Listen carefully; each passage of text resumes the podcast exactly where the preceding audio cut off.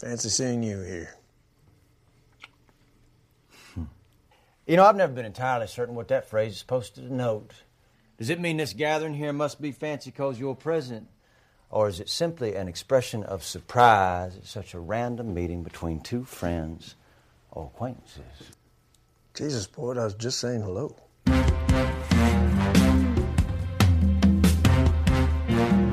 This is the Extra Hot Great Podcast, episode 56 for the week of January 26, 2015.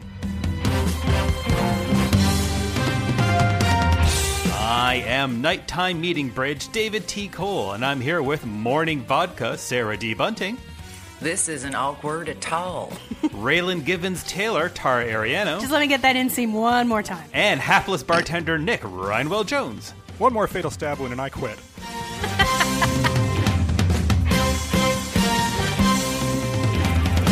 Welcome Oh, Hello. to everyone, especially our guest, Nick Reinwald Jones.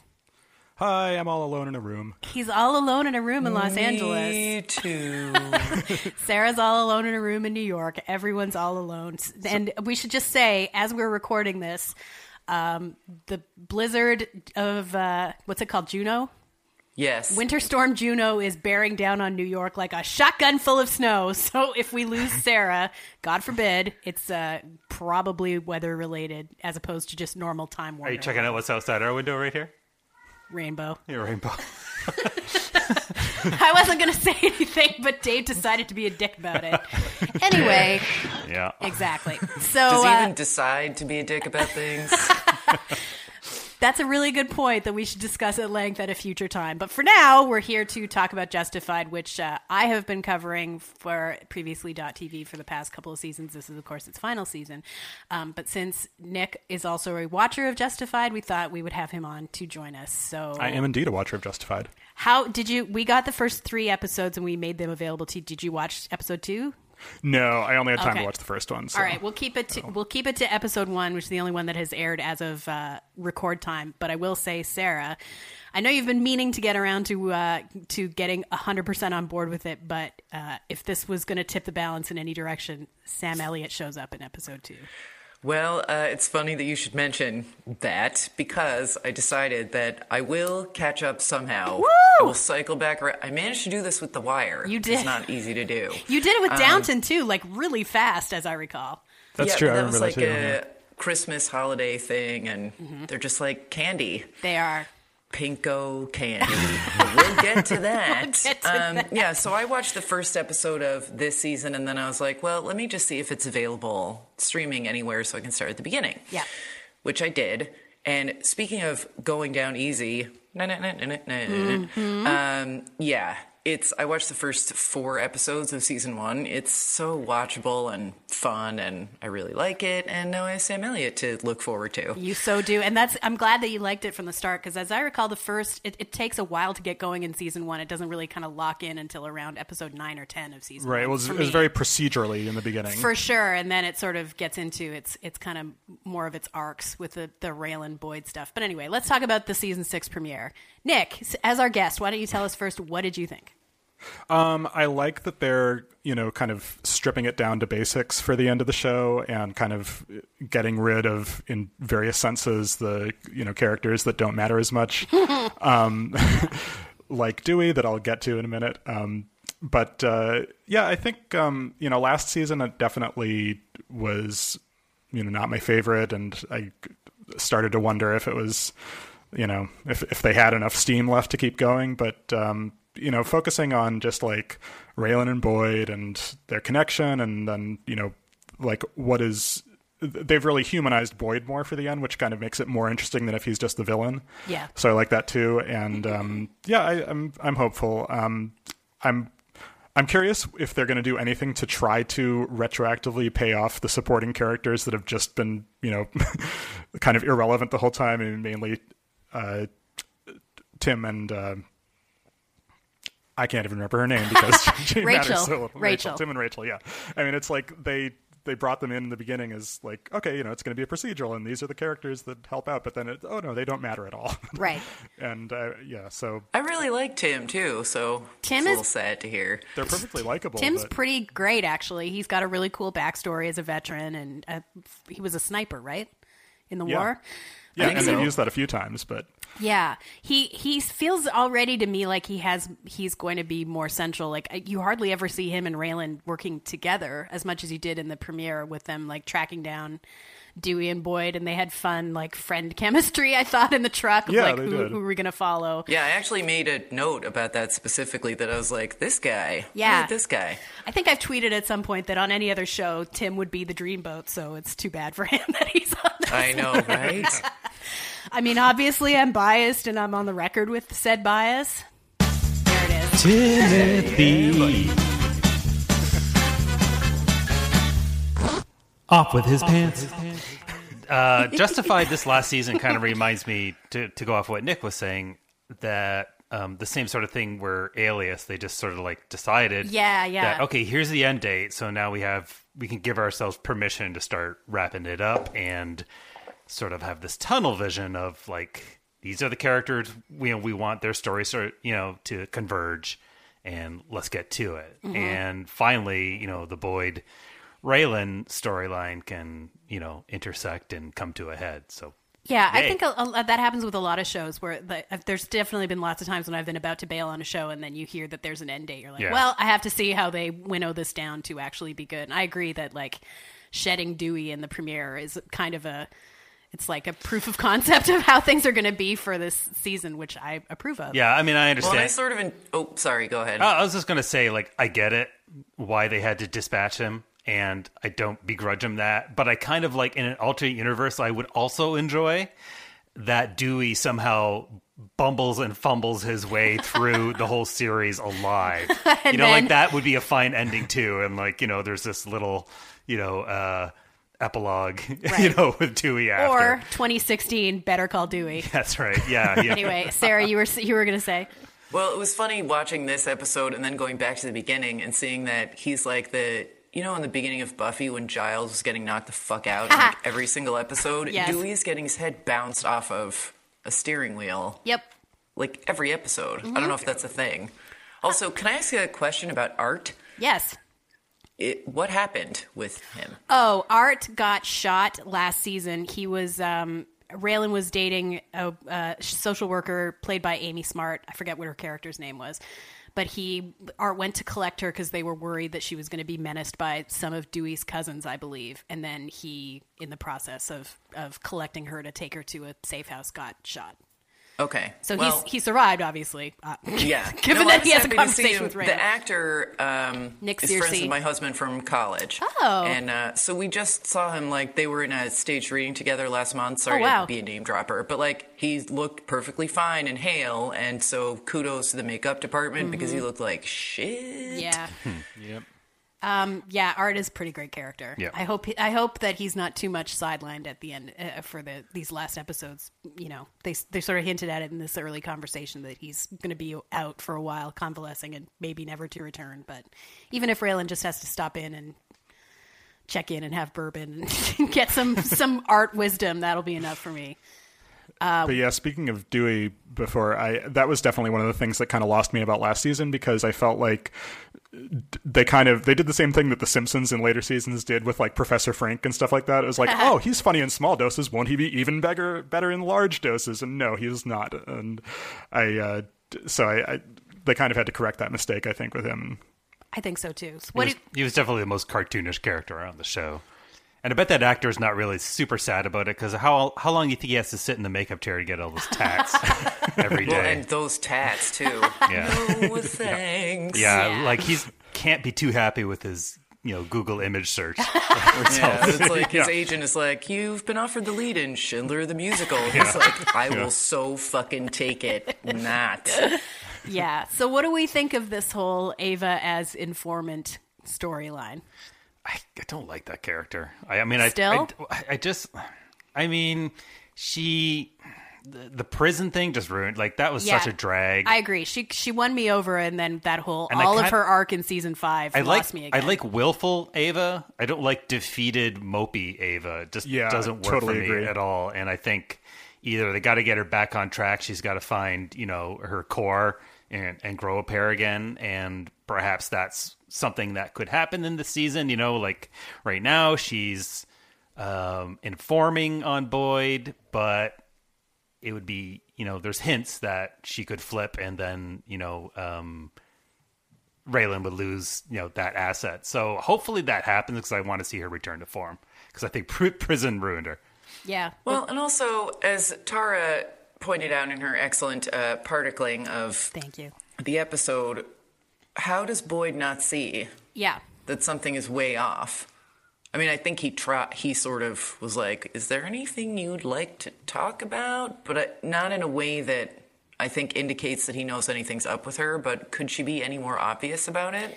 Yeah, well, I Oh, think the way think the she ep- could. the episode closes suggests that he's starting to get suspicious, and we Dave and I watched ahead, so we've watched this Tuesday's episode already. And without giving anything away, there's more payoff to that weird moment of him sitting and watching her sleep like a creeper. So Boyd is usually smarter than anyone gives him credit for, and I think Yeah, that's he probably always true ends up here. knowing whatever's going on. Yeah, and I I- I I think that this episode, the season obviously has to sh- end with a showdown between them. But I honestly, at this point, don't I, with him and um obviously him and Ava, but him and and um, Raylan. But I don't know how I necessarily want it to end. I mean, Ra- Boyd famously was not supposed to survive the pilot, and then he was so amazing. Walton Goggins, who plays him, was so great that they decided to keep him alive. And I The thi- Margulies. yeah, Sure. exactly. They margalised him. But I don't know if like I, I wonder if that is how it's gonna end as well. Like if it's gonna be a Walter White ending for him or a or a gets away clean somehow ending. I mean I don't Or a see Tony Hmm. Soprano ending. Yeah, that that very well could happen too. I feel like they'll probably want to like I can see FX wanting to keep some form of these characters around so they can do like future even if not movie movies like occasional TV movie check-ins or miniseries Can't, or can't something you see an ending where Raylan Givens catches him, and lets him go. has him dead to rights, but then lets him go, lets, Sure. lets them go, yeah, that they make good on their plan to you know go to wherever it was. Where was it? Costa Rica was one. Yeah, right. one suggestion. and uh, I can see that happening, and I'd be happy with that ending. That seems like it fits all the pieces. I mean, I can I can see a story where they like flip on someone even bigger, and that's how they they weasel out of getting prosecuted for all the Right, shit 'cause that this they've is- done. But like Boyd has killed a lot of people. He would have to really have a big turn for Raylan to forgive that, even given their history. I feel like. Right. What do you think, Nick? Well, also, I think if they shift the focus to like that's another issue that I've kind of had with the show that they have that kind of twenty four syndrome. How like this is the guy in charge of the stuff. No, wait, it's this guy. No, Right. wait, it's this guy. And it's like Right. no, you've got to just make a bad guy at a certain point, and Yeah. like let's just have Boyd be that bad guy. Yeah, Well, th- the show sort of had this weird trajectory with the the, the bad guys, where you know I think the point of the show was just to tell smaller stories of you know law and order and crime. yes, but then in season two they had such a dynamic and compelling foil Oh, in- Sarah, in you're, I'm Ma. so happy I for you to get know. to watch it for the first time. I'm jealous. that yeah, you with- get Yeah, to So see it. season excited. two is with amazing. Ma. So good. Yeah, Ma Bennett, right? yeah. Max Bennett. Max Bennett. Max, Max, Max Bennett. Bennett. Yeah, Go. thank you. Um, was so good and was like a high point for uh, adversaries on the show. Yeah. That I, I at once am sad they never reached that level again, and I don't even think Boyd. You know, really, because you know his story sort of goes up and down and ebbs and flows. He doesn't really have the same sort of presence. And at once, I'm sad about that, but I'm also kind of happy that the show had the presence of mind not to like weeds it, where every season it had to be bigger and bigger and bigger and bigger. They sort of like pulled back a bit and started to s- tell smaller stories again. Not that it was a huge story, but you could kind of you sense that the trajectory could go crazy, right? Right. And then in season four, he's working on some you know federal RICO case or something like that. Right. I mean, that's but that's very Elmore Leonardy. That's what I mean. I mean, Like- they had the presence of mind to stick to what they were doing, Yeah. and season two was just sort of like bigger than the rest, but not big. Yes. And I was saying the temptation must have been there because you know, like a weed started off like every Yeah, yeah, season yeah. she was dealing bigger, battered drugs and getting deeper Yes. and deeper into the system. Yes. And it sort of like ruined a lot of what that made that show compelling. And it became farcical after a while that these small players somehow had this big hand, you know, in this giant world of super drugs. Uh, and they didn't do that on Justified. But at the same time, I kind of like, I really want another villain of that stature, you know? But do we think Garrett Dillahunt could get there? He's pretty awesome. I do like this Dead, Deadwood reunion. Mm-hmm. Yeah, uh, they're great together. Yeah, he's he's amazing. I feel like he's one of the most underrated character actors of our time. Well, he managed to pull off two characters on Deadwood. He did. and you don't really think of you know I mean that doesn't happen like when a character or rather an actor reappears on Law and Order or something like that it's Yeah. you know Sarah would par be for like, the course. yeah I'd be like oh there they are again they're playing you know almost the same thing but this one like he played the the the scum bucket at the start of the series and he played that creepy um hearse you know um Confederate. strong arm. Yeah. and uh totally different characters and oh both so so good in, in their way and uh It's the cheekbones. He's got that death's head Yeah, there's a thing great Mm-hmm. happening. there's a great moment in the next episode, which which airs this week. Yep. uh, where he has a discussion with another landowner, and uh, Oh yeah. I won't give it away, but the landowner calls him something, and there's just this great piece of dialogue, and he just delivers it great. And it's one of those nice. He's like almost a cheerful villain. You know, they were talking Yeah. about that a long time ago Yeah. on Extra Hot, great. Yep. Uh, But you were saying not, he's, he's, not quite not like the mayor from Buffy Yeah. or Chris Traeger from Parks and Rec or but he but he has sort of this human element to him where even though he's evil he can be easily hurt He's, he's also polite. I mean, he's Yeah. a Southerner. Yeah. Also, in the next episode, Buddy Garrity makes his appearance, so that's awesome. Oh, finally. Mm-hmm. yeah It's it's it's kind of like it's like the Southern Harry Potter, where you're like, well, wait, which of these? How have they not gotten this guy in there yet? Seriously, or Wolf Wolf Hall. We were watching the this uh, the British show Wolf Hall this weekend, and uh, it was like every s- other actor we were naming the seven things we had seen them in before, like every other British show. yeah yeah uh, All right, who else did we not talk about from this episode? Have we covered everybody? Uh, i think we have Mary Steenburgen. right and that's a that's a weird little bit i'm kind of waiting for her to like do something mm-hmm. she just seems to be simmering Yeah. since her character was introduced don't you think Yes.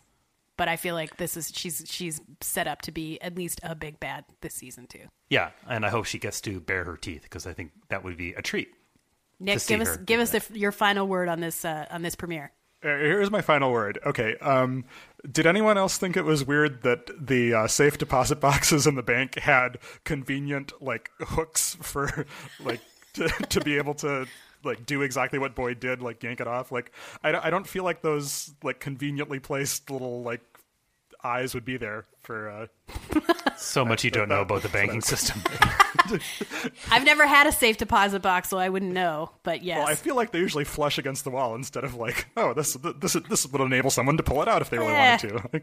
maybe not in Kentucky. Well, nothing lasts forever. Except this conversation, it seems. Jeez. Hi, Libby. Hi, Mom. We just finished watching episode two of season seven of Face Off! Ooh, the shouting. yeah. What did you think of today's episode? I thought it was like sort of boring because they didn't do anything new. But I also thought that it was really interesting to see what they were able to make. For example, They made a um, monkey that sort of looked like a lion Mm-hmm. with its cool fur around the face, like a lion would have for a mane. Mm-hmm. And uh, what next? well, you tell me. Yep. So I think that next would be the aliens. Mm-hmm. Yep. Which aliens did you like best? I like Team Laura's aliens because the forehead shape was sort of cool, and I like the color choices. Oh, and the older alien, they made one young and one older. The older one, it was cool because it was like blues and purples on the head, but then it totally changes on the back to greens and yellows and oranges. And you like that? Yeah, it was cool. So, who was your very favorite sculpture makeup this week? Um, whoever did the older alien. And who is your least favorite? Ben. I don't remember who Ben is. Which one did he do? He did the hands. Oh. the- Mm-hmm. Yeah, I didn't like the hands. Like the part that he did, it didn't come together. The hands were terrible. She's They not were, she's wrong. right. They're really bad. So Just didn't work for me. if you if you were working on a project like Ben was and you opened it up and you found that everything was broken, would you try really hard to fix it or would you leave it and try something different? Leave it and try something different so that I don't have to waste my time just taking a bunch of time filling up holes because I also need to do other things too. It does seem like on Face Off whenever somebody messes something up and then they try to fix it that they don't get um, points for that in the end. Right. They it just looks bad as it wrecked. So what I would do is I would start over. What if you didn't have time to start over? Then uh, maybe I could get a partner to help me fix it. That's a nice idea. Do you want to tell everybody who was the winner this week? Team race, but that one person was Logan. Do you remember what he did? Which sculpture? Sorry, makeup? Mm, uh, I don't remember. He did. There was one where the, the body uh, Oh yeah, yeah, yeah. and something else. Yep, the nailed it. Thing, it put it over the top. Right. and who went home? Um, Gergoy? I forgot how to say it. That's my spelling. Gregory. Gregory. And do you remember what he was responsible for? The monkey? Yeah, the monkey that the judges didn't like. I thought that the monkey was fine. I mean, You hated the other monkey. yeah, it looked like an old woman or like an old witch or something. I what said, Dave said. exactly the same thing when we were watching it. So me and you live simpatico. It didn't look much like a monkey, but the judges loved it. Why would they love. s- Well, maybe it looked like a cool monkey to them, but to me, it just looked like an old woman. If you could land on any of the planets that we saw um, the makeups from today, which planet would you want to land on? The planet that Team Laura's did, I would like to meet them.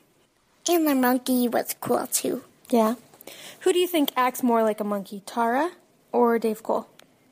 Dave Cole. Why? Because Correct. he's a bit more silly at times. Mm-hmm. That's a very safe answer. Thank you for speaking with me this week, Liv. You're welcome. Bye. Bye. Wait, but I think I'm a monkey too. I mean, I go I go crazy sometimes. That's true, you do. okay, bye. Just a note about her saying Dave Cole. That's what we, we told her that was Dave's name since she was a baby, so she still calls him that, even though she's Yeah. Like Jordan Catalano. exactly. Yeah, I, I I really wanted to see if I could engineer that to uh, make it stick, and it worked. And I think it started off as uh, for some reason I signed a present to her the very first year we had Christmas Mhm. as Dave Cole because I just wasn't paying attention, and I looked Yeah. at it, and I thought, you know what, let's try to This make is this my stick. name now. This is we're gonna we're gonna do this, and it carried over to Ellie too, which is her uh, It's Liv's true. younger sister, and now she just out of habit because she hears it calls me Dave Cole. Yeah, so. even though she mission hears, successful. she hears other adults call you just Dave, but Yeah. that doesn't matter. That's not what she calls you. Yeah. Yep. Oh God.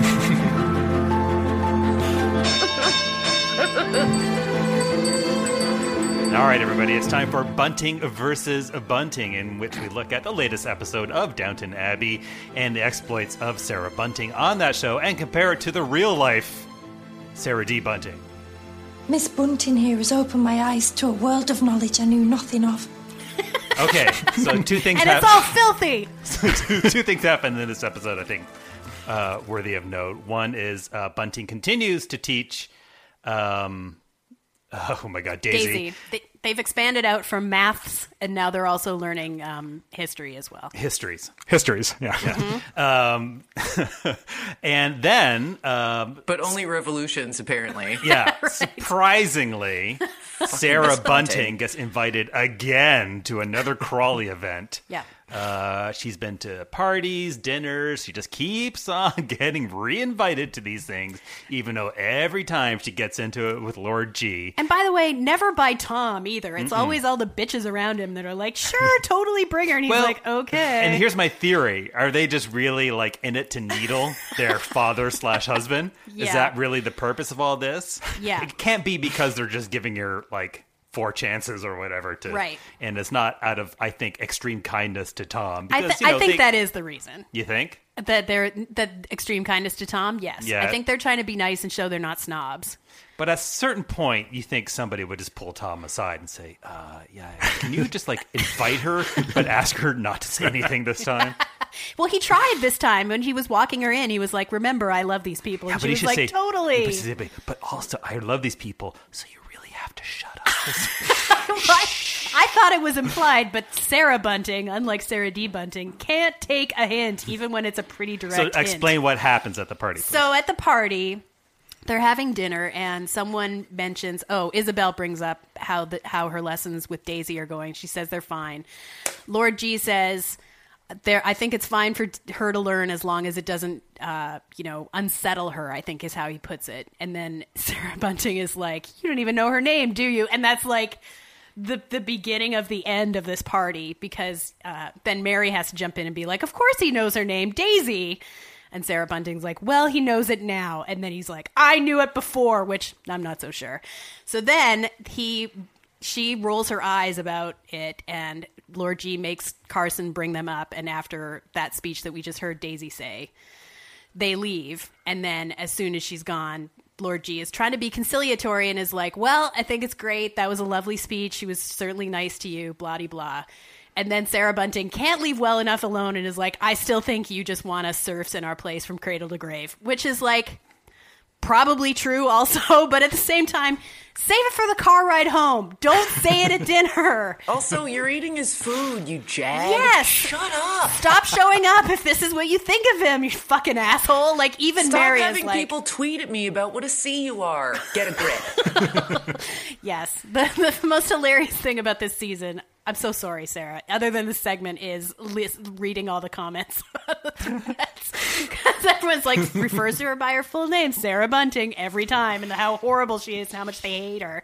And after this episode, it's really hard to take her side, like up to a point, And she did try early in the season to be like, I, you know, you invited me. When Rose invites her over for dinner initially, she's like, thinks it's a joke and doesn't want to go. And now she's like, fuck everything and just going to show up every time in order to be an asshole about it. And I don't know how this character possibly can come back from this because this was a pretty bad show. Anyone else? Well, and also, isn't the whole point of her so that, like, isn't Tom supposed to throw her a bone? Isn't that the end game? I mean, you would think. I don't. Yeah, they've been building up to that for a long time. I mean, if that's her end game, this is not how you do it. Like, they lingered on him closing his eyes and hoping a trapdoor would open for like 10 minutes. Even he is like, not, commie. Right. And again, like I said, he's never the one who invites her. It's always everyone around him. So even he is like, this is not worth the agita. like, stop it. Stop having her over. And you know what's crazy to me too? Like Lord G slams his napkin onto the table and storms off, and Yeah. I love that Carson immediately is like, "I'll just throw that for you." But then everyone just changes the subject and keeps sitting there like, "No, no, that's not how that works, England." this is why Well- the sun did set on the British Empire. The rest of you are supposed to storm off, or at least go to another room and talk shit about it. Seriously. Well, I mean, it was it was Lord G's mother who changes the subject, so I guess no one felt like they'd be like, no, no, no, no, we're not we're not done talking about this other thing that just happened. But there were a lot of weird unfinished threads to get off Bunting versus Bunting for a second. That Tom's incredibly ang- or Tony's incredibly angry reaction to Mary trying to dump his ass was just like then Yeah. she comes back and is like, well, it was an unpleasant errand in London, but I'm glad I'm glad it's over. Like. No, it's nothing's over. I, he's gonna blackmail you into marrying him because you fucked him. Well, and he seemed to be like totally on board with that, like let's just screw around for a little bit and see if we like each other thing. And now he's acting like, oh no, that was never my plan. Like Mm-hmm. Mhm. it, was, it was totally his plan. Yeah. Anyway, All right. So, are we in agreement that Sarah D. Bunting uh, would not do what Sarah Bunting did. Wait, at least not in front of their faces. Oh, for sure. Absolutely. Is that the takeaway? This is the least Sarah D. Buntingy that Sarah Bunting has ever been, Yeah. in my opinion. and I think Sarah D. Bunting would have, after the first two encounters, say, you know, maybe I'll skip this one. Is that is if that if not accurate? for their sake, for her sake. I mean, why would you Right. want to put yourself through that? yes. I mean, what point could you possibly make that would make you that happy? Right? I mean, like, what would be the equivalent of class struggle? Like, what if you could really string it to somebody, really lay into somebody about a topic? Yeah. What would it be, Sarah? What would, what were we talking? Baseball? Like, really? Uh, like, what? I Lo- don't think I would get that mad about it. Right, I, I don't mean- know. Sexism? Yeah. Hmm. But like, am I going to go to a dinner party and start screaming at the biggest sexist I know? Like Donald Trump invites you to dinner, Sarah, let's say, since you're also covering the Celebrity Apprentice for us this Okay. The, okay. Do With you- you, so far. season. Do you go? Sure. But you don't It's right throw in a scene. Jersey. I mean, Right. why not? Yeah. I'll go. But you wouldn't you wouldn't be you would just wait till afterwards to tell everybody else how horrible he had been. You wouldn't say it to his face. Yeah. Well, first of all, if I talk to him like that, he's going to fire me from Life. dinner. From dinner. Yes.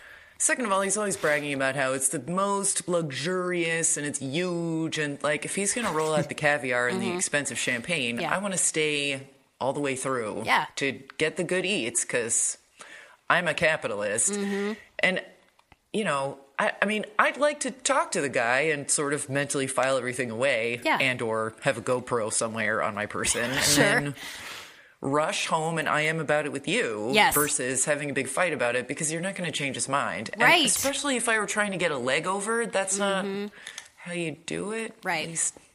Not I that don't you're know. interested in either of his sons or sons-in-law, but that's beside the point. Well, right. But if I'm there as sort of like, I'm someone's plus one. Yeah. And that Yes. someone is someone for whom I have eyes. Mm, I just don't. Mm-hmm. Yeah. I don't know what her game is. Yeah, I don't get it either. I can't. I I mean- I, am curious to know where the where it goes from here.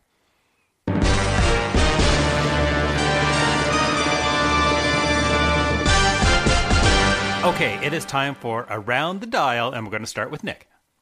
Okay, so uh, the nightly show with Larry Wilmore has just finished its first week on Comedy Central, and uh, I think I am very pleased with how good it's gotten this quickly. Um, I think he's really settled in as a host, and I, I like the aspect of the show that's totally different from Daily Show or Colbert, where it is mostly a panel discussion, and it's a panel discussion that manages to be much more interesting and entertaining and less douchey than Real Time with Bill Maher, which has I, I don't even watch anymore because it's it, he he just finds like the most obnoxious people and and then he's you know kind of an asshole himself. So, um, but I th- I think uh, Larry Wilmore has studied that and improved on it greatly, um, even from the way they shoot it, which is like several people around a table instead of like three people sitting in a row and always like turning to each other and yelling at each other. So um, I think uh, it's it's funny and it's uh, d- the I like that he's focusing on one topic per episode, kind of like how John Oliver's been doing, and uh, I'm I'm really excited to see more of it.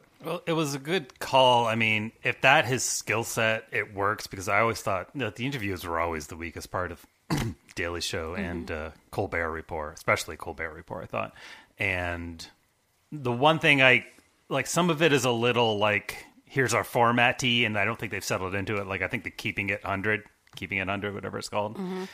like they they need to find a middle ground there where it's a little more natural and a little less sort of shticky.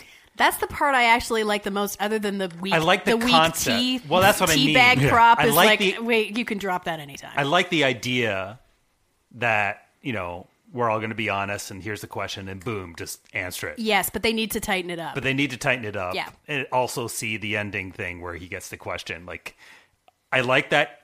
It, uh, it's obvious that he's blind to what the question of the day is going to Yeah. be. But then when he hums and haws and gives a really lame answer, you're like, well, you know, Then what's maybe the that point? needs to be tweaked because that Yeah. didn't really pay off, you know? And um, so I mean, I, I do like it a lot. I just it's going to be great in like three or four months. Yeah, I feel like we. Uh, I watched the first three this week, and then it, when the fourth came up on the DVR, I was like, maybe I'm going to check back in with this in a couple months because I felt like he was. I- I liked p- aspects of it, but I felt like he was a bit stiff. Well, you know, when you when you have a show like that and it's all new and you have it all plotted out, you know, in your mind there's a way that you think it's going to go. Yeah. And I think what is happening right now is that he's struggling between steering it to what they thought it was going to be and letting it go to what it's going to be. Right. Right. And there's always that weird little, and it's the same for like any show, scripted or not, you know, like the creators come in mhm. and they have a vision and then, you know, new writers come in and everything and things change and uh, ideas pop up and then, you know, it settles into a flow if it's going to be successful. I have to give props to to um, the second episode was all about Bill Cosby and Kathleen Madigan. They were talking about the people that are still coming to Bill Cosby shows when he's on tour, like in the middle of all of this controversy and accusations and stuff, and like what you're supposed to do if you're a person that was a fan of Bill Cosby and you bought these tickets months ago. Like, do you still go? Like, whatever. And Kathleen Madigan, a stand up comic, was like, well, if you know, if I buy tickets to go see Stevie Nicks, and sometime between then and when I when the concert is, she eats a baby. Sorry that she ate a baby, but I gotta hear "Landslide," which I thought was the funniest line of the entire. Yeah, that first was week. awesome. anyway, that's all I had to say. I wanted to talk about togetherness, which Nick Rhinewell Jones sh- uh, complained about on Twitter last night. For uh, well, I'll let you tell it, Nick. Go ahead. All right. Well, no, I, I think it's really good, and I think, um, and I especially think it's really good as like an LA show that really gets LA right. So that is why I was particularly annoyed when there's a scene that's supposed to take place in Beverly Hills, but was actually just they took a Beverly Hills sign and stuck it on Ventura Boulevard in the San Fernando Valley, about uh, half a mile from my house, so I know exactly where it is. And um, I it was like, come on, either either shoot in Beverly Hills or you know don't. But like, was it the- outside the uh, the Beverly Hills Petco at the end of your street? no, although the, the funny thing is, what they should have done is there's there's actually a Rodeo Realty right near there on Ventura, so they that that would have been at least you know a little camouflage. uh, yeah, a little camouflage. But uh, yeah, no. Otherwise, I think it's great, a great show. It is a great show. Um, I'm really, really loving it. I've I've not like 100 percent in the tank for everything in the, that the Duplasses do. It's produced and written by Mark and Jay Duplass. Mark also stars in it, and the third person that created it with them is Steve Zissis, who stars in it as um, Alex. For me, the 100 like not 100. Most of the reason to watch a show is Amanda Peet because I love her and I love her performance in this show. She plays like one of the more unsettled characters although the joke is that they're all unsettled there's two people who are married and then you know as you watch the show more you realize that just because they're married doesn't mean they've figured everything out shocker um, but it's so interesting and great and so much of it is like just rests on looks you know it's like it's not a very plot heavy show but there's really like you you get a sense of how devastating a moment is just based on on tiny reactions from people. It's really subtle and smart, and it is not on this week because of the Super Bowl. Oh, Excuse me, the big game. I guess I have to Wait. call it officially. Oh, However, um, I thought that already happened last week. it's on Sunday. Oh, um, so there won't be a new episode this week, which is the perfect time to go back to HBO Go and watch the first three and see what you have missed, and then you can tune back in with episode four, which will be on February eighth. okay. Two things quickly. Tara already mentioned my first pick, which is Wolf Hall, which you Oh, can yeah. currently see if you fly to England and or Mhm. through Methods. Yep. It is uh, the um, Cromwell history It's show. based on the book by books by um, Hilary Mantel. Yes, and Tara, I had a question for you because Yes. it came up in Twitter. Yes. Uh, the lead, whose name is Mark Rylance. Okay, so what plays is he? Thomas Cromwell, What- not Oliver Cromwell, the Cromwell you've heard of. right, not the Monty Python, Not James song. Cromwell. Not James not James Cromwell either, Cromwell. alas. no, and not Snackwell. uh, the early aughts diet food everybody's Yeah. eating. Um, okay, so what else has that actor been in that everybody was so surprised that he wasn't chewing scenery left and Not right? everybody. Adam Grossworth, our guest of last week, he's he's a stage actor mostly, so he's been in a lot of plays in New York. Where Oh, okay. I, I guess he is very scenery chewy. I've never seen him on stage, so I, see. Oh. don't know. Okay. He's he's been in a. He, I think he's from the movie Angels and Insects. That's the only thing I've Okay. maybe ever seen him in before this. I am really digging this series. It's uh they're two episodes in. yeah, the Um, next one doesn't air until next week in England. It really is a who's that cast. It's great, just chock full of character actors. Damian Mike- Lewis plays Henry VIII, Yeah. so that's Mi- kind of awesome. Mycroft from Sherlock plays one of his skeevy advisor, uh, Yeah. inner, inner circle guys. Jonathan Price is Cardinal Wolsey. and it's you know it's sort of um it's like a slow burn very english henry king henry house of cards Totally, yes. That's a great, except not as campy. right It's more straight faced. Yeah, It's- more English. yeah but it's it, it and it boy does it scratch an itch i didn't know i had and uh I, I'm really digging it. Jonathan Price is great in it. I really enjoyed his uh, Cardinal Wolsey, and uh, uh, yeah, there's it a bunch looks of Game really of Thrones great. people it's in it, too. really you know it's, it's it's all very dark and everything seems cold, and it, it's one of the most British looking things uh, you know I, I've seen in a while. Really digging it. Wolf Hall. What, what what's it airing on? Do you know what? what network? BBC Two. Okay. And Uh, if you're if you like Adam Grossworth are anti Mark Rylance because you feel like he's an overactor, he is he's not in this to me at all. He's Yeah. very he's he's like the quietest guy in every scene, he is. including when horrible tragedies befall him, which I won't spoil if you're going to watch it, but bad things happen to him in the first episode. And my other one is Better Call Saul, which we've seen the first two episodes here um, in On screeners. Yeah, in advance. I would say the premiere. If you were sort of imagining what the premiere would be, you're probably pretty close. you know, it's a bit of an origin story. You know, some of the characters that you're familiar with that intersected with uh, Saul Goodman uh, in Breaking Bad appear, and you kind of see sort of a proto Saul Goodman and sort of what's going to happen to him to make him that person, that persona. And um, the second half of the second, I mean, sorry, the first half of the second episode is really, really great. Um, I don't want to spoil it at all, but it just involves that It's- character doing lawyerly things outside of the courtroom, Mhm. uh, kind of a negotiation of sorts. Yeah, it's it's directed by Michelle McLaren, who directed some of the best Breaking Bad episodes, and Mhm. it feels the most Breaking Bad e. Yeah. Uh, I'm digging it. I mean, it's not going to be as good as Breaking Bad. No, and Uh, but- I I tweeted this last night after we watched it, but th there was a, a review that was going around last week from Esquire where some person said that it, it was better than Breaking Bad, Oh, which really? is insane. No, that's- it's insane. It's, It's a, good. It's, It's a a, good very show. good show. Yeah. but that you really. I mean, obviously, It's you also have to, gonna be- someone's going to make the comparison, but it's there. It's not close, but and it's, still also very A good. different show. It feels more like Fargo to me. yeah, uh, It has- that's if- fair. I mean, Okay, and now Breaking, you've got me. Yeah, Breaking Bad had like Fargo-y moments. I think the tone of both of those was similarly like, you know, hapless comedic moments would careen right into like horrible violence and tragedy. And there's some of that in Better Call Saul too, although in general it's lighter. Um, and there's Bob Odenkirk in both of those. and there's things. Bob Odenkirk in both of them, and Julianne Emery, who played is also in both of them. Weirdly, um, she was the widow of the first police chief on in Fargo.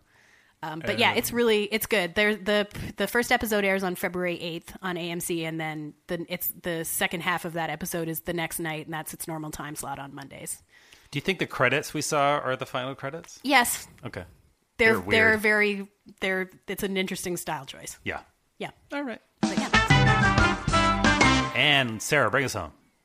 Um, much as Badlands is the Terrence Malick movie for people who can't stand Terrence Malick, Restaurant Startup is the Joe Bastianich property for people who can't stand Joe Bastianich. Go on. Apparently, he has quit MasterChef, so that's sort of irrelevant. But uh, Restaurant Startup is now on episode, uh, I believe episode three will be airing this week of its second season. Uh, they didn't change much from the first season, except that they made the sort of in startup advisor when they're, you know, they get the 7,500 bucks to do their LA pop up. They changed the advisor lady to uh, Antonia from Top Chef. Hmm. Um, she's way more on point and has more relevant experience, I think, than the previous lady whose name I've already forgotten. She had beautiful extensions. That's all I remember. um, but it's it's still like there's still stuff they do that I don't understand and that's sort of pointless. But my conclusion, and I am not a crackpot, is I think they should. I think someone should do a like ten or twelve episode documentary show just following Joe Bastianich opening a restaurant because yeah, he's pretty good at it. Just ask him, and I think it would be a lot I think it wouldn't call on him to be this like contrived, sort of, you know, camera friendly or friendly at all guy. Like he's so awkward on MasterChef Junior, and you're just Mhm. like, what is the opposite of this? Have him do that. Yeah. Hmm. I like it. Oh, we're done.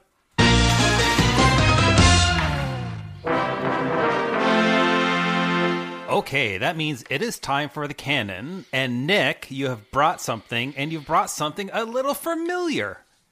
I have. Uh, this is uh, season six, episode seven of Gilmore Girls, entitled 21 is the Loneliest Number. Uh, I know I'm going back to the Gilmore Girls wall pretty quickly. It was just two appearances ago that I submitted an episode from season one, which was entitled Rory's Birthday Parties. And uh, this episode is a really great bookend to that episode. Uh, so that's kind of why I'm submitting it. Um, and I think ju- just these two episodes side by side are a great microcosm for all the ways that the characters and relationships on the show evolved over the years. A little backstory before we start. Around the end of season five and beginning of season six, the show dropped two huge major developments on us. One of those developments was long awaited, and that was Lorelai and Luke getting engaged, except it was Lorelai who asked Luke to marry her. Uh, the other huge development was that Rory decided to drop out of Yale and move in with her grandparents, and that was such a huge blow to Lorelai that she and Rory haven't been speaking with each other for the first several episodes of the season.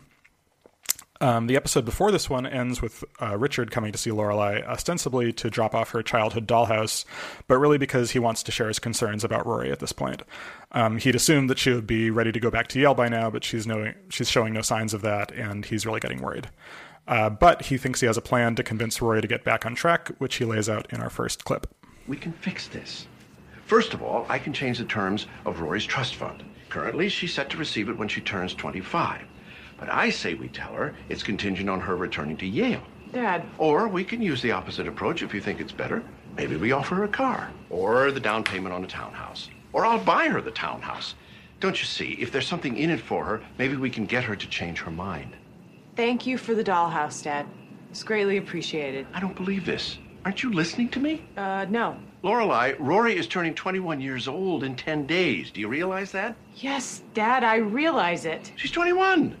That's not a child. 21 year olds need to be working towards something. Rory will figure it out. Oh, please, she's 21. I couldn't tie my shoe at 21. Well, Rory's advanced. She had the shoe thing down at three. I'm getting a little tired No, of I'm it. getting a little tired of this conversation. I'm not interested in your plan. I'm not going to bribe my daughter with cars and money, mainly because it wouldn't work. And if you'd ever met Rory, you would know it wouldn't work. Rory can't be bought, and I'm not going to try and buy her. I want Rory to want to go back to school. She used to love to learn and read and study, and that was freakish, but it was her, and she's got to get herself back there. But- no, when Rory wants help, she will ask for it. And the minute she does, I will fly in faster than the Gulf Stream. I'm sure you're going to offer to buy her next. But until then, I'm sorry, you're on your own. Impossible girl. My Native American name, I believe.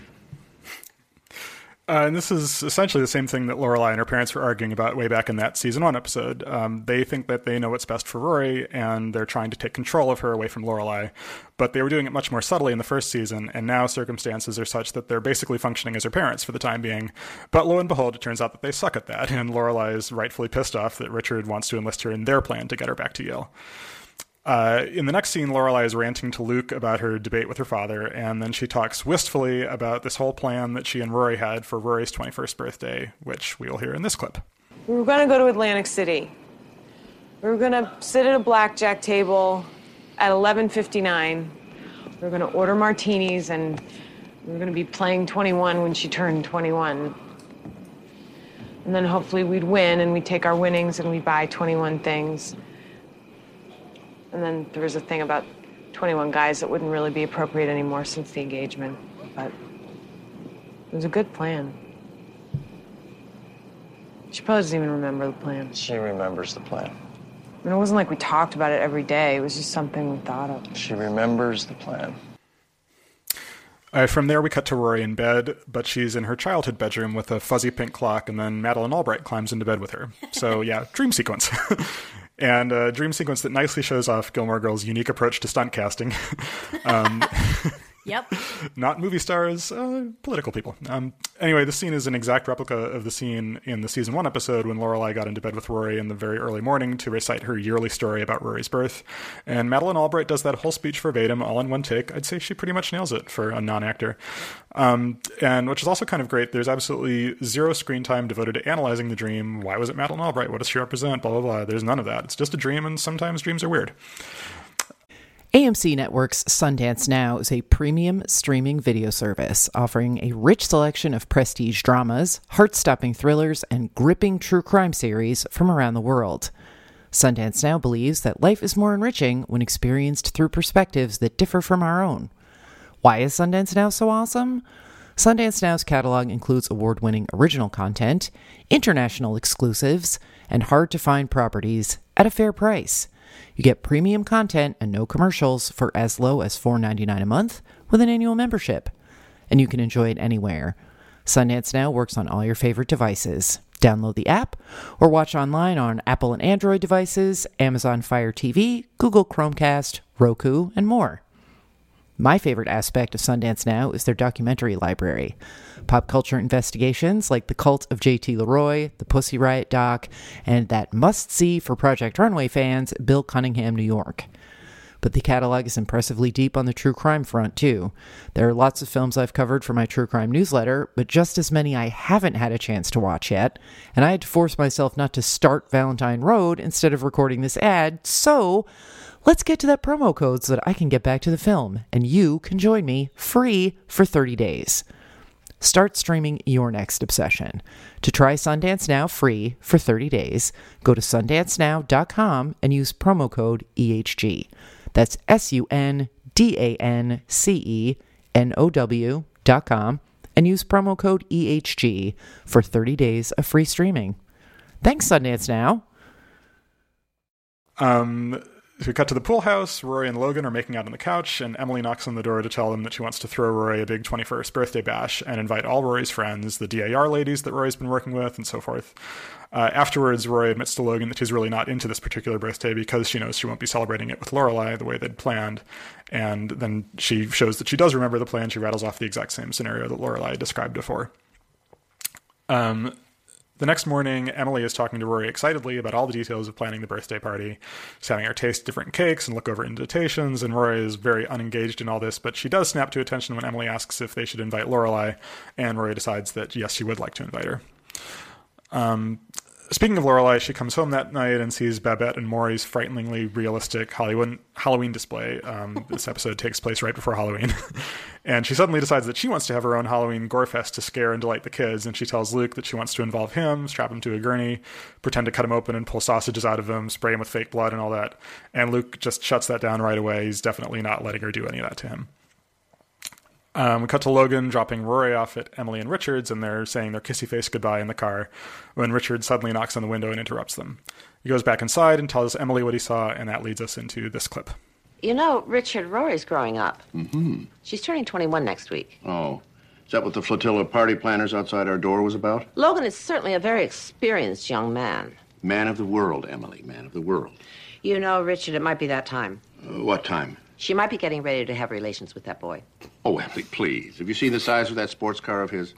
There's no room to cross your legs, much less anything else. The car is not the only place they're getting affectionate, Richard. I walked in on them the other day in the pool house. They were very cozy on the couch, and they certainly weren't looking for her keys. Do you really think? I really think. Oh, we have to do something. She's getting ready to take that step. We have to do something. I couldn't agree more. Tomorrow. Tomorrow. I, I totally thought that well on a, on a dirtier version of this show the the, the follow up to the line about uh, Logan having the giant sports car would be that boy clearly has no penis. But- Oh, I thought you were going to say what Richard would say after there's no room to even cross your legs. Never mind anything else. yeah, well, it's still pretty good.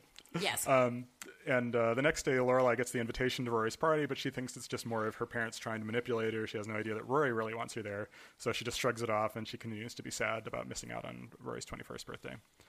Um, and then that night, uh, the the planning that Emily and Richard were discussing pays off, and uh, Rory shows up to a fancy home cooked dinner with Richard and Emily, and finds out that they've also invited their local minister, the Reverend Boatwright. Um, I will say no more about this. Let us just hear the clip. It's amazing. All the wonderful foods in this world, the greatest chefs with the most exotic ingredients, and yet this girl still wants pot roast. Roll, Reverend? Well, thank you. Don't mind if I do. Hmm. I wonder where that salad is. Will you excuse me? I'll be right back. You know, Emily ordered some of that wonderful Irish butter. You haven't tasted rolls until you've had them with Irish butter. I'll be right back. And then there were two. Your grandparents have told me a lot about you, Rory. Oh, yeah? They're very proud of you, you know. Well, then it's a mutual admiration society. You have a birthday coming up next week? 21st. Must be wonderful being a young woman just turning 21. The world is out there just waiting to be conquered.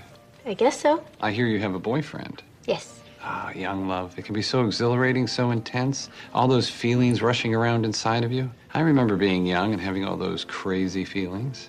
Oh, yeah? Oh, yes. You know, Rory, being a young lady comes with many gifts. Your virtue, for example, is a gift, a precious gift, possibly the most precious gift you possess. Uh Uh-huh. huh. You want to give this gift very carefully. It is a gift you can give to only one man. Once you give it, it's gone. You can't re gift it. If you give it away too soon to the wrong man, then when the right one does come along, you have no gift to give. You'll have to buy him a sweater. Do you understand what I'm saying? No.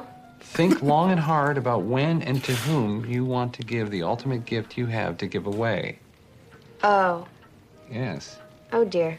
Oh, dear indeed. Um, well, listen, Reverend, I really appreciate you taking the time out of what I assume is a busy day to come here and talk to me about all of this. But um, I'm afraid the uh, the ultimate gift ship has sailed What? a while ago. It's probably in Fiji by now. Oh. Yeah. Well. So, have you seen the 40 year old virgin? Because you might like it. Um, if I'm going to be honest, this scene is really what compelled me to submit this for the canon. I wish it were a video podcast because Alexis Bledell's face acting was so genius here. I mean, God knows she's not always the most expressive actress, but she really kills it this time. Um, and this is also just a great character scene for Richard and Emily because we see that they're so emotionally useless that they're even willing to outsource the capital T talk. and also, I mean, let's be honest, they are not the kind of people that are religious. Like they probably go to church on Christmas and Easter, and yet they have this minister ready to Yeah. talk to her about sex. Um, and uh, you know, it's a good illustration of why I think this whole storyline of Rory breaking away from Lorelai and living with her grandparents, even though it was risky, it really paid off because we got to see firsthand what it was like for Lorelai to grow up in that environment and why it would have damaged her so much. And there is really no way other than this to demonstrate that. They tried it once with a flashback episode in season three, and it didn't work at all. And thankfully, they never tried that again. But this really ended up being the perfect way for both the audience and Rory to understand what Lorelai went through. Um, so the next day, Rory comes back from one of her many community service volunteer jobs to find that the pool house is stuffed to the gills with party rental equipment, and she asks Emily what's going on. Emily tells her that for the next few days, Rory will be sleeping upstairs in the room right next to Richard and Emily's. So they've shut down her sexcapades for the time being. Um, and then she checks the invitation list and sees that Lorelai still is not RSVP'd to the party, so she follows up by calling Luke and asking him to relay a message to Lorelai, and that is our next clip. Luke's. Luke, is my mother there? Rory? Rory? Yes, it's Rory. Is my mother there? That's Rory? I'll give her to you. To me? That's Rory for me? No, I just want to know if she's coming to my birthday party. She wants to know if you're coming to her birthday party. What? We're making the chocolate boxes right now, and I need to know if she's coming so I know whether or not to make her one. They're making the chocolate boxes right now, and she needs to know if you're coming so they can make you one. I didn't know I was invited. I sent her an invitation. Where the hell did she think it came from? The invitation fairy? She said she sent you an invitation. I didn't know it was from her. I, I didn't know it was from you. Well, it was. Is she coming or not? Are you coming or not? Yes, I'm coming. I, I want a chocolate box. She'll be there. Fine. Bye. Rory called. I know. She called and yelled at me. No, she called and yelled at me. Yeah, but I'm the one who had to hear it, and she was loud. And she said, Hell, I never heard her say hell. I didn't even know she knew how to say hell. She was mad and she yelled and she said hell. Yeah, but she called. Um, and then after this, there's a quick, sad little scene where both Rory and Lorelai are lying in their beds at 4:03 a.m., which is the exact minute of Rory's birthday, as we established way back in the season one episode. Um, and we cut to the party, and guests are arriving. Emily's running around and wondering where Richard is, and then Rory comes downstairs in her party dress, which is very Emily Gilmore conservative.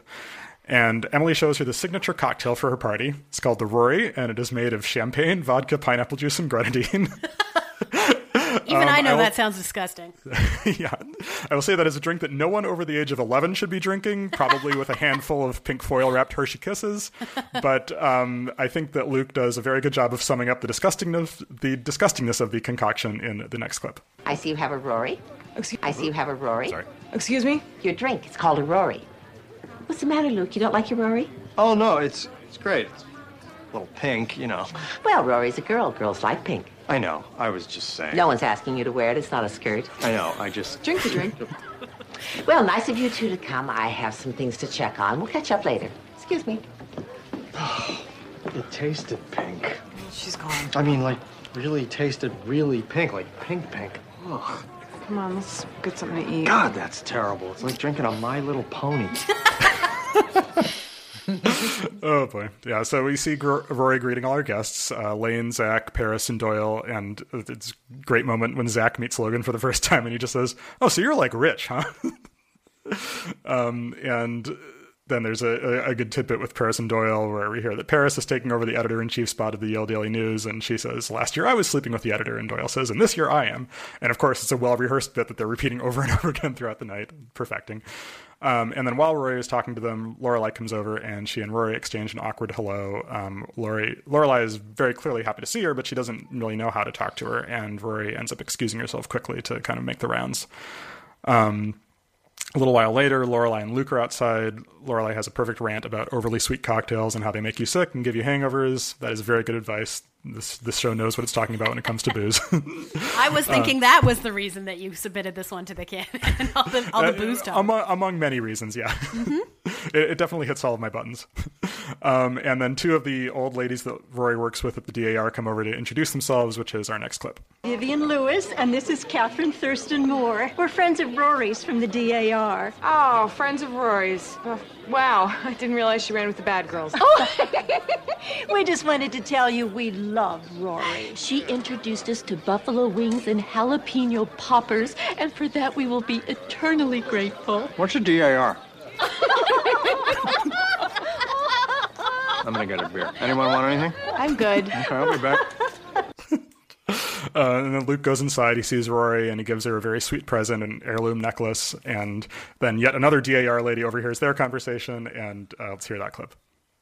Oh, it's fantastic. It's from Luke, my stepfather to be. Well, you have exquisite taste, Luke. I'm Tweeney Halpern. Tweeney works with me at the DAR. What's the DAR? I'm killing with that line tonight. Uh, I'm with you, Luke. I grew up in Massachusetts. I was when I was in fifth grade. I won an essay contest sponsored by the DAR. I still have no idea what the hell it is. uh, old witch, old rich white ladies. I guess that's about Which probably works about too. Yeah. Um, what is it? It's daughters, Daughters of, of the American Revolution. Yeah. So it's And basically if strictly you're speaking, super I am super one. white, you can Oh, Sarah, Oh. I didn't know that. Yeah, d- descendants of American service people kind of get jumped in. So. Hey, you, you want to hear something very troubling now? Is that uh, my family are uh, what is it called? United Empire Loyalists. Oh, no. which is basically the The you know, the DAR other of side Southern of Ontario. that. Yeah. Well, Slash Britain. Well, it's the it's made of people that left America because America was full of DARs. Right. So uh, Okay. yeah, Huh. This explains your long so is this the simmering. Welsh terrorism cell? yeah. anyway, sorry, Nick. Oh, that's Continue, good. Nick. Um, and uh, so yeah, so Richard still has not come out of his office. Lorelai goes in to check on him. He's sitting there drinking alone, doesn't want to talk to anybody because he's too depressed about what's going on with Rory. Although his depression is kind of entertaining, as we'll hear in this clip. I cleared the path for her to walk away from her goal, her life. Dad. She's having sex, Lorelei. She's having sex under my roof. I paid forty thousand dollars to redecorate her sex house. I bought her her sex mattress, her sex box springs. I provided everything she needs to waste her life. Dad, Rory having sex is not your fault. Really, she was having sex way before the big renovation. I feel so much better now. Sorry. I wasn't trying to. I made a terrible, terrible mistake. My band Sexbox Springs will be playing at the Echoplex tomorrow night. Uh, come on down, 9 p.m. Um, finally, uh, Rory and Lorelai do get their minute alone, and it's it's civil, but it's still awkward. Um, and Lorelai tells her that her drink is disgusting. Rory agrees, and they catch up a little just as the ice is starting to melt between them. Rory gets whisked off by her friends for the cake cutting and the singing of "Happy Birthday," and Lorelai just stands in the background, once again feeling like she's completely outside of Rory's world. Um, she asks Luke if they can go home, and then in the car, Luke tries to cheer her up by saying that she can pull link sausages out of him if she wants. Of course, alluding to Lorelai's over-the-top Halloween idea that he'd shot down before. One of Luke's sweeter moments, I would say. And the end. So um, yeah, like I said, I think this episode makes a great pairing with that other uh, season one episode, Rory's birthday parties, and there's some very conscious references to that episode in this one, and it's a great example of the show's, I guess, for lack of better of a better term, institutional memory. It really stayed solid and consistent with the characters over a long period of time, and just like in real life, the problems that existed at the beginning of the series never really got solved in the long run; they just manifested differently. And here we do see the same issues and versions of the same arguments that we saw between Lorelai and her parents in that much earlier episode, except that now those same issues are starting to sprout up between Lorelai and Rory, in spite of how hard Lorelai has worked to prevent that from happening. Um, I think season six on the whole is one of the strongest seasons of Gilmore Girls because it really honed in on that whole dynamic. And like I said, it made the big choice of creating a rift between Lorelai and Rory, which we initially would have thought could never happen. But because of going there, the show was able to mine some really potent material, but also without veering into melodrama, which could easily have happened. And I think this particular episode really showcases those strengths. And aside from that, it's also really, really funny. And I promise I'm done submitting Gilmore Girls episodes after this one, provided that we voted into the canon. So please do that so I can shut up. I feel like our DAR member should start us off. Um, I don't. Uh, the canon is always a sort of a tension between like, is it a is it a good episode of anything? Like, is it just a good half hour hour of TV, and is it typical of the show that uh, it represents? Uh, so I was hoping to go last because when a show is submitted that I don't like. I'm always hoping to see what other people say about how typical it is. Oh, you can. Um, We can switch then. um, no, I'll. I don't have that much. Here it comes, Uh, Sarah Bunting, raw. yeah, this is. It's just not for me. This show and this episode actually was fairly typical of why the Halloween decorations with the neighbors and all that sort of stars Halloween stuff. this is um, Alexis Bledel at her like just worse. like Yeah. I just was not convinced by anything she was saying. Um, I I kind of wasn't buying uh, the that um, Luke and Lorelai are engaged or even really knew each other before they started shooting. Like apparently there was some wasn't there some like infamous like they that hated was each other. That was the rumor. Okay. Yes. Yeah, Um, supposedly Scott Patterson is not that great of a guy in real life. Yeah, it it shows, and I not that great of an actor either. And I was watching part of the episode with my sister in law, and she's like, "Where'd they shoot this? The grotto? Like it looks like shit." um, it was nice to see Edward Herman again, and I found his scenes quite touching because I really felt like he wasn't. Other characters or other actors seemed to be a little bit on autopilot with what their characters would be doing, and he was like listening more and was very sincere. He also Um, reminds me of your dad in wonderful ways. Yeah, he. Yeah, kind of. He also has heightened senses because he's the head vampire. That's true. Rest, rest in peace, Mr. Herman. That's true. and was sort of the villain in Overboard, one of my favorite Poppy Fields movies.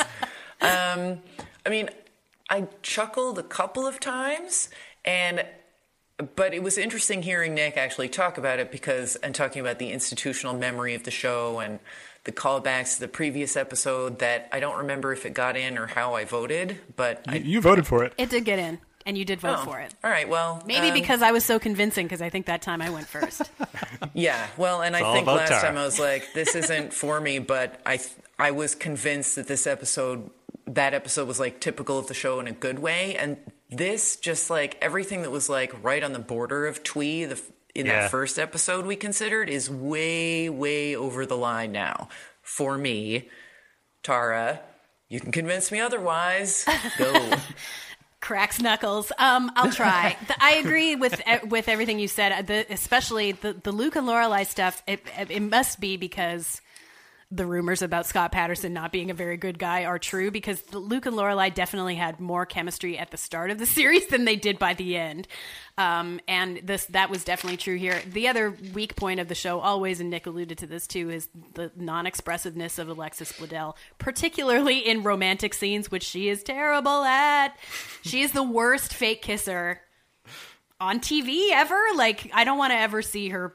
Uh, with She her is at the weird top of her closed head. Mouth. She, so she strange. cramps the top of her head into somebody else's lips. Very strange. Or Um, e- and even I, hugging, yeah. yeah, yes, she's very physically awkward, and and all the stuff, all the comedy stuff, like Sarah's not wrong. All of that said, the the parts that work for me work so well, and I love the the phrase institutional memory because it's true, and that I like the symmetry of like pairing this episode with the last one you submitted because again, it foregrounds all of the stuff between our four main characters, l- uh, Richard and Emily, and Rory and Lorelai, and s- at this crisis point when everyone is not sure how to proceed, and the the stuff with Lorelai and Rory, like both clearly wanting to get over this fight, and neither of them really knowing how, is so powerful to me, and like.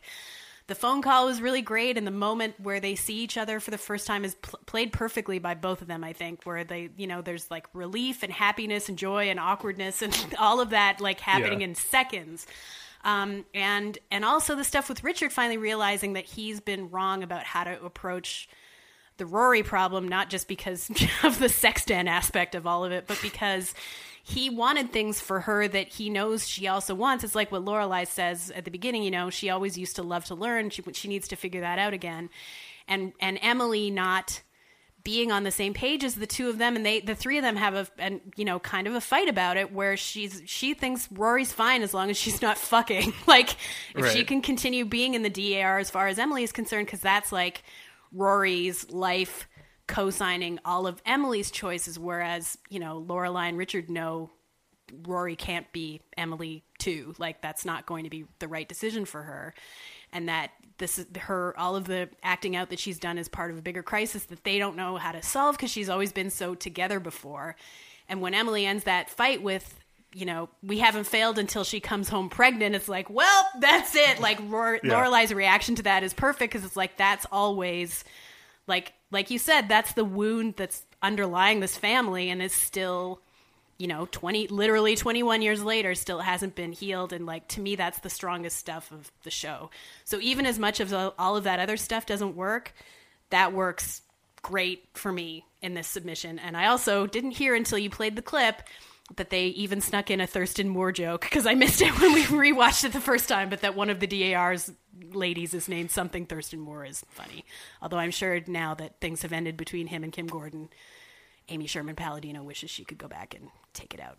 Dave, Uh, Sarah, I totally understand uh, your reaction to the tweeness of the show, but I will say that like the show is sort of built on that. So I think if you're sort of you know grading on a curve, uh, I would say the points in which the twee is more sweet than saccharine uh, work, and usually the show doesn't go very saccharine. You know what I mean? Like it's as Tara was saying, like it, it's all rings true for the most part uh, uh, when the mother and the daughter real family relationship. stuff is real to me. But here's my problem with this episode where I kind of like it falls apart at its base, which is I really don't believe the senior Gilmores are going to have this weird, naive Puritan reaction to Rory having sex. Oh, I do. Yeah, I didn't buy that either. Given, given that, their daughter, like this is the basis for the the whole. Right, but Rory is like their perfect angel child. that that I Uh, bought. I don't bought buy it. I don't believe they would be so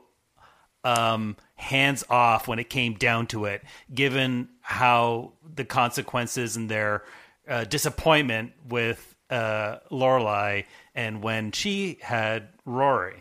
Like, Yeah, I can't. I can't imagine Emily. I mean, the fact that they haven't figured out that she's almost 21 and Yeah. that horse is so far clear of the barn, it's in another county, like Yeah. Rory said. Um, but that Emily wouldn't just be like, "No fucking in our house." It, it- you know, having seen all three episodes of the show in my life, I didn't buy that from a character standpoint. That she wouldn't just be like, "Yeah, nah." yeah, and I think that you know that sets up the fact that you know the Lorelai and, and Rory have to you know figure out their own way to heal you know this schism that's between them but the fact that this whole she's living with them what was the impetus for that i know you were saying like she wanted she dropped out of yale but like what was the actual so like how well, was the it reason handled? that she dropped out of Yale is because she was she had this newspaper internship with Logan's father, who is Mm-hmm. like the the biggest newspaper magnate in America, and Um, They're supposed to be the Salzburgers. Their name is Yeah. Huntsburger. and um, and he basically told Rory, "You don't have what it takes to make it in the newspaper business," and that just like crushed all of Rory's dreams so much that she was like, "Maybe I've just, you know, maybe just fuck all this, and I'm dropping out of Yale." And when that happened, Lorelai was like, "No, you need to go back," and she went to the grandparents and was like. We need to talk her into going back. And at first they're like, yeah, yeah, we'll help you. But then Rory goes to them and she's like, I need your help because I really need to drop out of Yale. And then they just cave and let her do it and let her live with them in the pool house while she just, you know, figures shit out. And Lorelai can't believe that like both of them would betray her like that. And so and, she's and, just kind of me either. Like I don't think that it doesn't seem like it's in their DNA either. I mean, I think like if they're so driven and you know the measure of of you know uh, success of one's life is success in in your career. I don't know. There's there's there's some points of this episode that seem convenient when it comes to the uh, decisions of uh, the elder Gilmores, which Mhm. I kind of don't buy.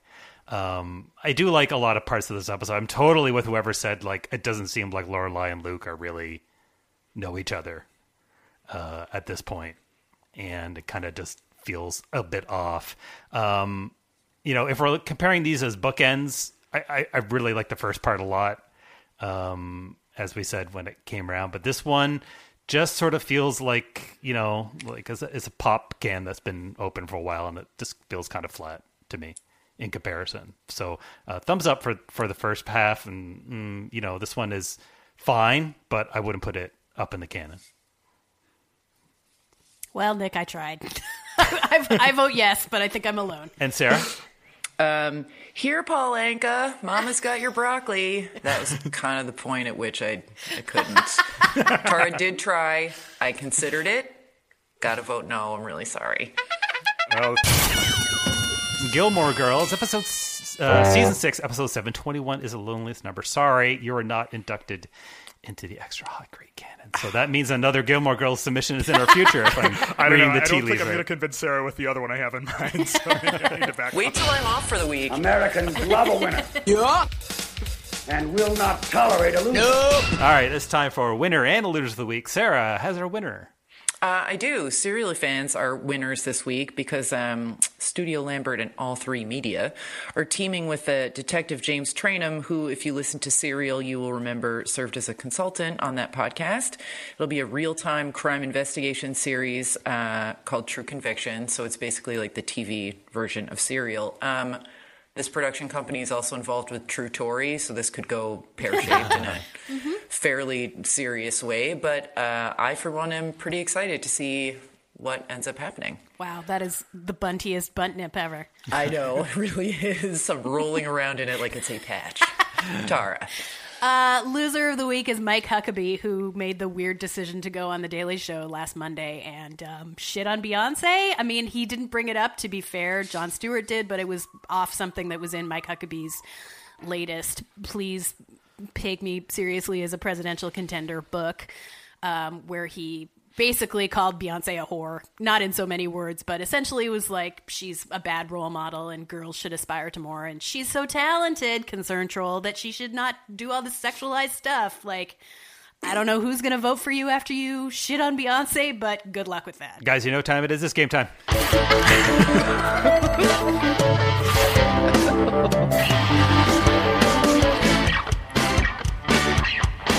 Oh, I'm so over it. Okay, so this is what happened. we started to play one game. It was way too fucking hard. Uh, nobody's getting anything right, and uh, it just wasn't working. So um, even though it was a well constructed game, I had to call an audible and uh, proceed to the next game. and uh, I had to do a lot of cold reading, and that didn't work out too well. And um, I had to format problems and this and that, and everything went wrong. So here we are. We're going to do it again. Yep. Going to toss out those questions you already heard. Yes. We're, So we're, we're th- three questions down. Yep. So instead of 39 questions, we now got 36. Yep. Everybody, we are playing Meet Cute. Yep. Meet Cute, which was originally going to be a Valentine's Day ish episode, but now it's today's episode. so if you've been sitting on any kind of romantic game time ideas, submit them now because it'll probably get used before Valentine's Day. All right, so this is the fourth game time of the season. Standings are Tara 2, Sarah 1, Guess 1. Today we are playing Meet Cute, as I said, from Pizza Carrie. Carrie. Thank you. Don't have the information in front of me. I always forget. Who earns herself an extra credit? Uh, redeemable for an extra hot, great topic of her choosing, and so does the person before this, uh, of course, that we didn't hear. Yep. All right, so this is how it's going to play. I mean, this is how it's going to work. I am going to read you a meet cute scenario. It is from the point of view of a character from television. You're going to name the show. There is a hint that you can ask for, and that is one of the actors involved in this meet cute scenario. Two points for it without a hint, one point after the hint. Make sense? And if we guess, do we still get to? Do we still get the hint, or once we guess, Nope. it's burned? yeah, it's burnt. Okay. It's burnt. Got it. So, all right, so Proceed. let's throw it to Picky. We will start with Tara. All right. Okay. Tara, then Nick, then Sarah. Are we ready once again? For the last Forever. time. Yes. Yep. to yes. play Meet Cute. Yes. Okay, Yeah. so I'm, ready. I'm ready to meet cute with this game. Yeah. Tara, Yes.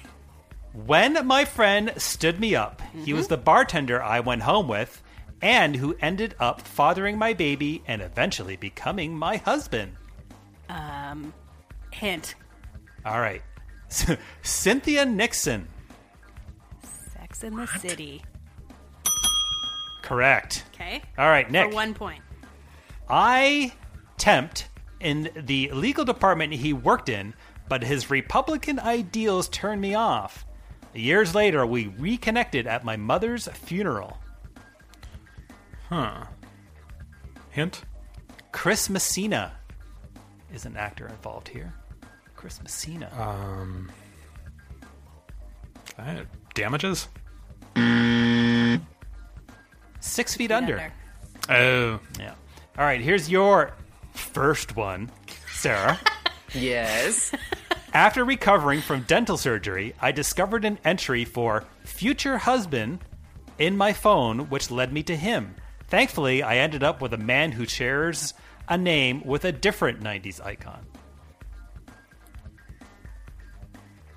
Hint. Michael Sheen. Michael Sheen. Of course, who we all know from Underworld. Mhm. Right then. It's a very vampire non vampire episode we're having. Any idea? Uh, Masters of Sex. Sure. I wish that was true. Tara, It's 30 Rock. it's 30 Rock. All right, Tara, here's your second. Yep. I was sent to investigate a rival high school in preparation for a competition. We're always going to competitions, and ended up falling for him. Um, Glee? That was a good guess, and that's worth two points. We're talking about uh, Chris. Cole. Always going to competitions. Yeah. All right, Nick. I repeatedly called his office to complain about a pothole in front of my house. One day he showed up to fix it himself, even though he was the director of the department. Oh, uh, Parks and Rec. Parks and Rec. Yes, we're talking about Lucy Lawless's character and uh, Nick Offerman. Yeah, Nick Offerman. Okay, back to Tara. Uh, no, to Sarah. Sarah. I was called in to investigate her for the murder of her parents. Later, I helped her escape from a mental institution. Wow. Escape from a mental institution. Hint. Ruth Wilson. Ruth Wilson. Uh, Luther? Nice. That's good for a Ruther? point. Yep, Ruther. Ruther. AKA Mouthface is somebody that I follow on Twitter called her after she won the Golden Globe. Mouthface. Mouthface won? All right. Uh, so now we're back to Tara. Yep. He's my father's third cousin, once removed, and came to our estate to claim his inheritance. Um, I'm just gonna take a stab that this is Game of Thrones. Damn. Wow, couldn't be further from it. What uh, is it? Char- uh, actor involved Dan Stevens, Oh right. Downton Abbey. I don't know that that's further from Game Well. of Thrones. It could have been further. It could have been like Central Park West or something. have been Community. Let me say this: they're not as polite on Game of Thrones about things. That's true. okay, Nick. Yep. I pitched her a pilot about nothing with my best friend. Seinfeld. Correct. All right, uh, Sarah.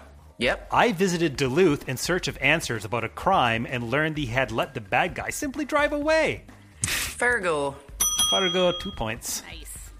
All right, Nick. I mean, s- Nope. Tara. Yes. I met her at a Narcotics Anonymous meeting I was attending in order to find new people to whom I could sell. Breaking Bad. Correct. That was a very cute meet cute. Not cute. Didn't end well. Nope. Okay. No, it did not. Nick. Yeah. I picked a roommate as the hottest in the freshman lookbook at college, but we but I went to hit on, but when I went to hit on the roommate, I ended up falling for her instead. I picked Hmm. her roommate as the hottest in the freshman lookbook at college, but when I went to hit on the roommate, I ended up falling for her instead. I'm going to take a two point guess. Felicity? Mm. Actor Tracy Polin. Pollen. Pollen. Any any guesses after Family that? Ties? Yeah, Family family, Ties? Yeah. ties. Correct. Uh, I like that guess though, Nick. Okay, Thank you. Sarah. He rescued me from mannequins that came to life. well, that could be anything. Not vampires? Sarah. Mannequins that came to life. Uh, Yeah. Hint. Christopher Eccleston. Christopher. Oh, Eccleston. Got it. Uh, Doctor Who. That's good for a point. Nice. pickup. Mm-hmm. All right, Tara. Yep. He was the cousin of the leather clad shark jumper who lives above my family's garage. That's a nice that's nice phrasing. He was the cousin. well, I guess it doesn't matter who the person is. It's Happy Days. Yes, we're talking about Chachi and Joni. Sure. Yeah. Uh, For from once. Happy Days. From, uh, okay, Nick. Yeah. She was assigned as my new partner in an attempt to discredit my work in the paranormal. the X Files. That's good for 2 Mhm. All right, number 15. And let's do a score break after this. Okay. For Sarah. Yep. I thought he was just the boy next door, but he's actually a ghost inhabiting the house into which my family just moved. Oh, right. Uh, American Horror Story. Nice. That's good for two points. Very close game.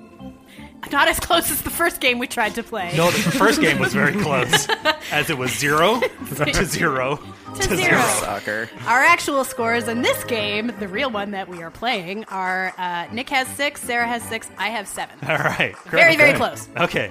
So, number 16, back to Tara. Yep. A chum introduced him to me at the morgue. I deduced his entire life story in 30 seconds. Uh, oh, uh, Sherlock. That's good for two. That was uh, Watson and Holmes. Mhm. Still a meet cute. Mm-hmm. What do you mean still? What's that? Still in forever. Yes.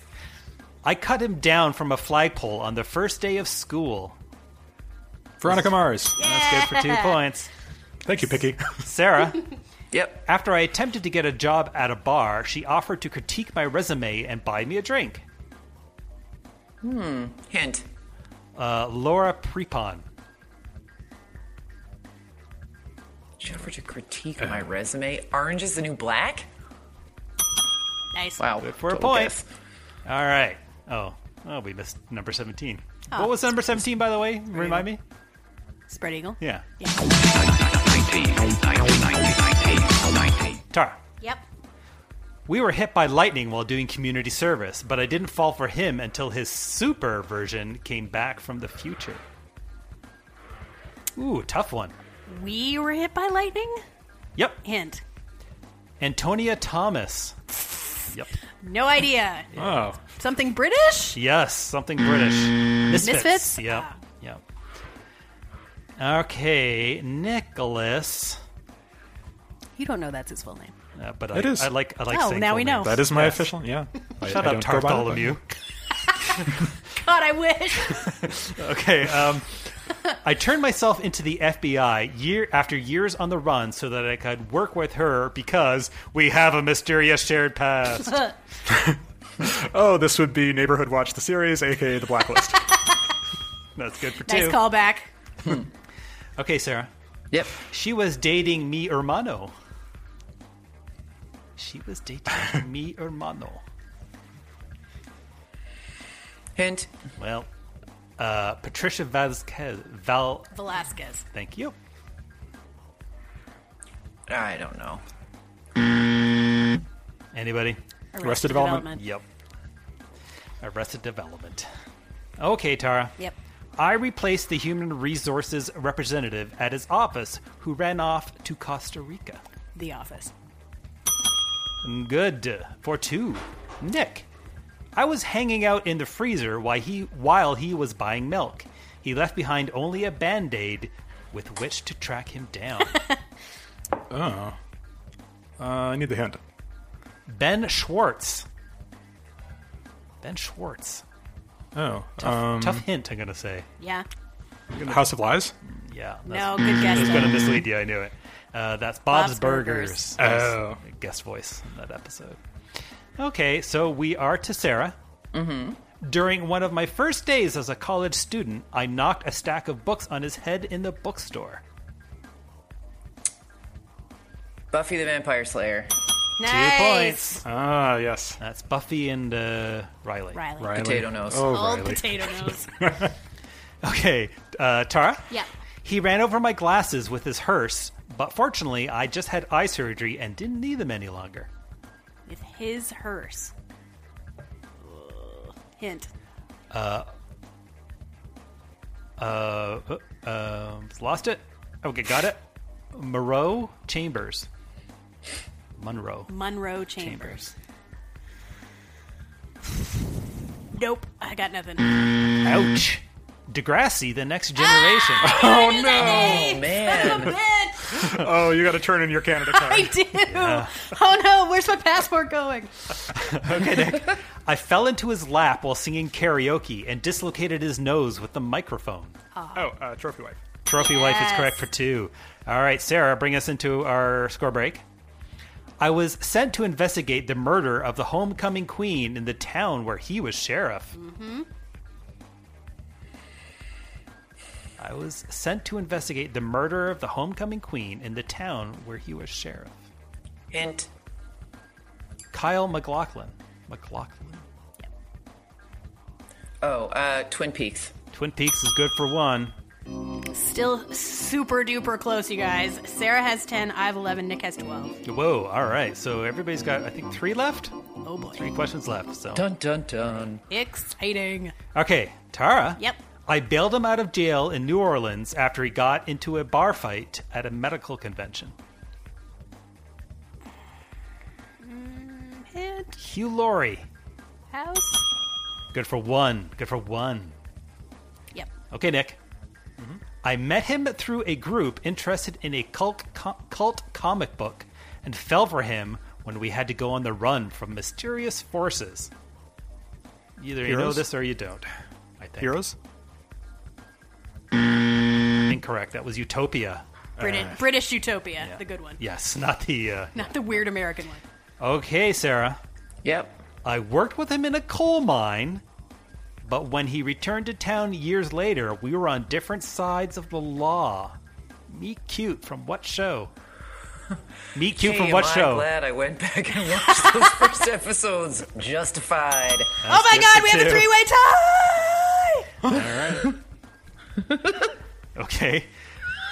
It's exciting. Did I just screw up the levels? Nope. Yes. Nope. You're good. Okay. She was the wife. Oh, sorry, wrong one. Okay. Uh, we appeared together on the Real World Sacramento. Oh, happy endings. Correct. Nick, she was the wife of the Poe obsessed serial killer I was tracking.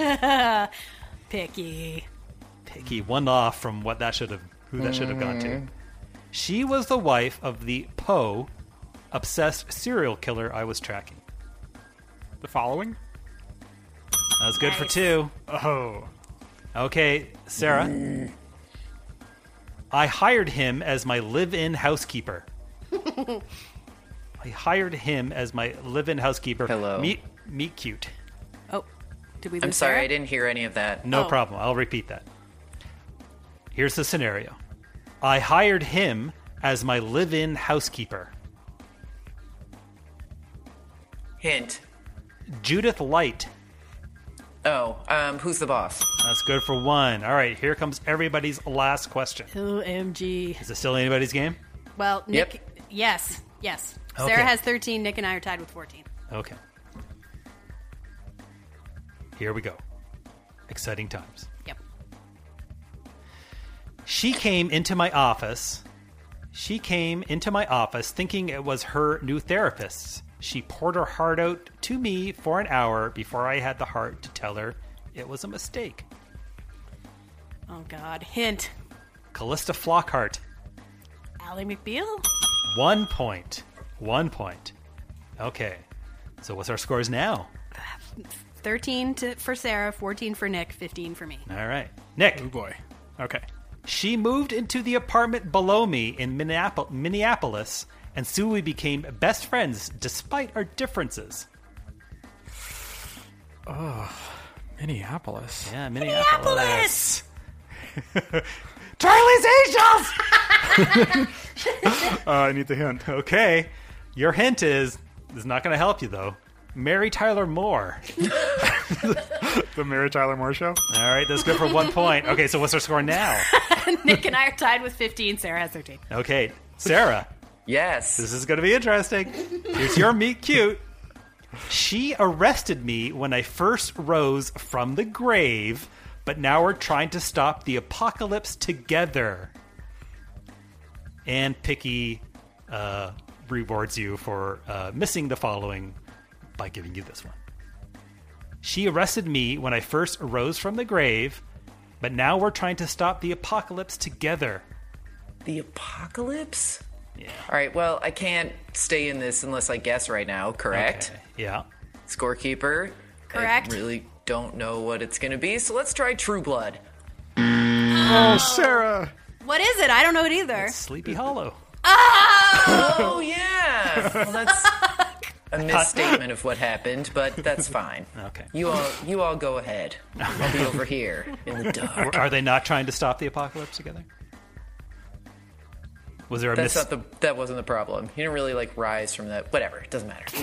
Well, wait a sec. I mean, I think you would have got a, a, a Sleepy the Hollow premise was question corrected, correct. Phrased yeah. correctly, yeah. Right? It's her show. Can everybody agree? Yes. Okay. I can agree. That would make it a three-way tie, correct? Yes. I think we could agree Sarah would get it if that meet cute was, Was properly described correctly? Yeah. I probably Absolutely. should have gotten it and didn't. So Nah, no, yeah. no, no, no, no. no, No, no, no. I'm s- uh, Nick. I'm I'm fine giving her those points if Nick Yeah, is. they're not mercy points. They're No, making, Oh, they're legit points correcting if- a mistake point. Absolutely. Because sometimes the better you know the show, the more likely you are to be tripped up if it's not It's exactly true. right. Yes, absolutely. Okay. All right. So it's a three-way tie. So it's a three-way tie. Holy shit! First person to shout out the answer wins. Oh God. I Oh, boy. don't want any answers until I'm done reading. Okay. Okay. Okay, Alex. Okay, The yep. last word of the clue is off, so you know when I'm done. okay. Okay. Yes. So It's the fuck second to off last word. until Fuck. I finish the question. Yeah. I'm Okay. done reading. You Fuck off. For a United Empire loyalist and a DAR, you, you two are sure on the same page. okay. Are we ready? Here comes the tiebreaker. Shout out when you know the answer after I finish. He was the lead detective at the ramshackle detective agency I maintained as a tax write off.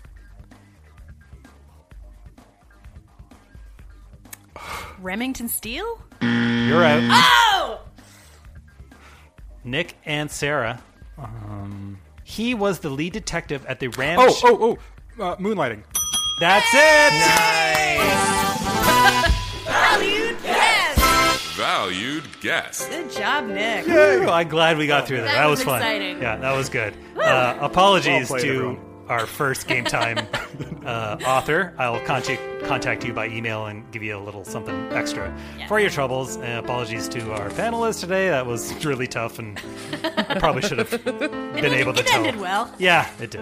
Okay, that is it for another episode of Extra Hot Great. We produced the 10 for the start of Justifies last season, while Liv monkeyed around with the second episode of Face Off. And everyone considered how alike Sarah Bunting and Sarah D. Bunting were in last week's Downton Abbey. We went around the dial with stops at The Nightly Show, Togetherness, Wolf Hall, Better Call Saul, and Restaurant Startup. Nick unsuccessfully dipped into the Gilmore Girls well again for the canon. We crowned winners and losers of the week, and Nick, playing on behalf of the guests, was the winner of this week's game time. Remember, guys.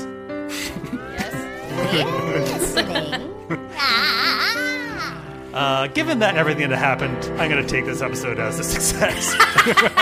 I am David T. Cole, and on behalf of Tara Ariano, Your drink is disgusting.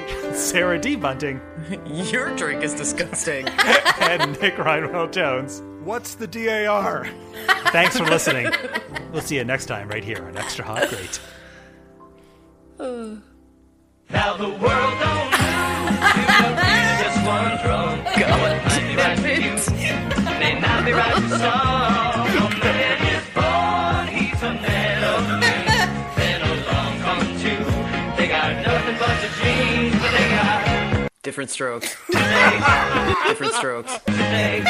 Different strokes. stories. Everybody finds a way to shine. No matter that you got out of line. So what? So out there, you have yours and I'll have mine. And together we'll be fine. It takes Different strokes. the world, yes it does. It takes Different strokes. I've never seen you lose Oh it like that, Tara. God, I'm weeping. I love it so much.